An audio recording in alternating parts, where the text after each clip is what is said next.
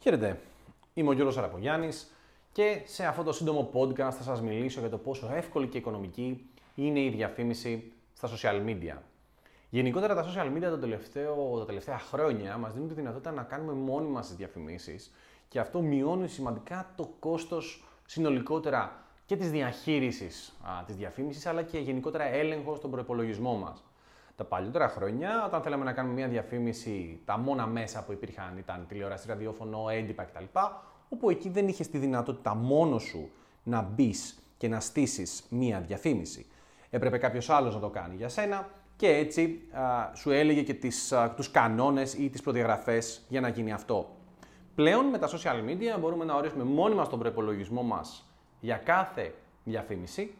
να ορίσουμε μόνοι μας τη στόχευση στο κοινό το οποίο εμάς θέλουμε για τη δική μας επιχείρηση και πραγματικά να ξεκινήσουμε τη διαφήμισή μας από το ελάχιστο budget το οποίο μας επιτρέπει το Facebook για παράδειγμα να διαφημίσουμε, που μπορεί να είναι ακόμα και 5 ευρώ για να κάνουμε μία διαφήμιση για μία μέρα κτλ. Προφανώς ο προπολογισμός έχει να κάνει και σε σχέση με την απόδοση που θα έχουμε και άλλα πράγματα, αλλά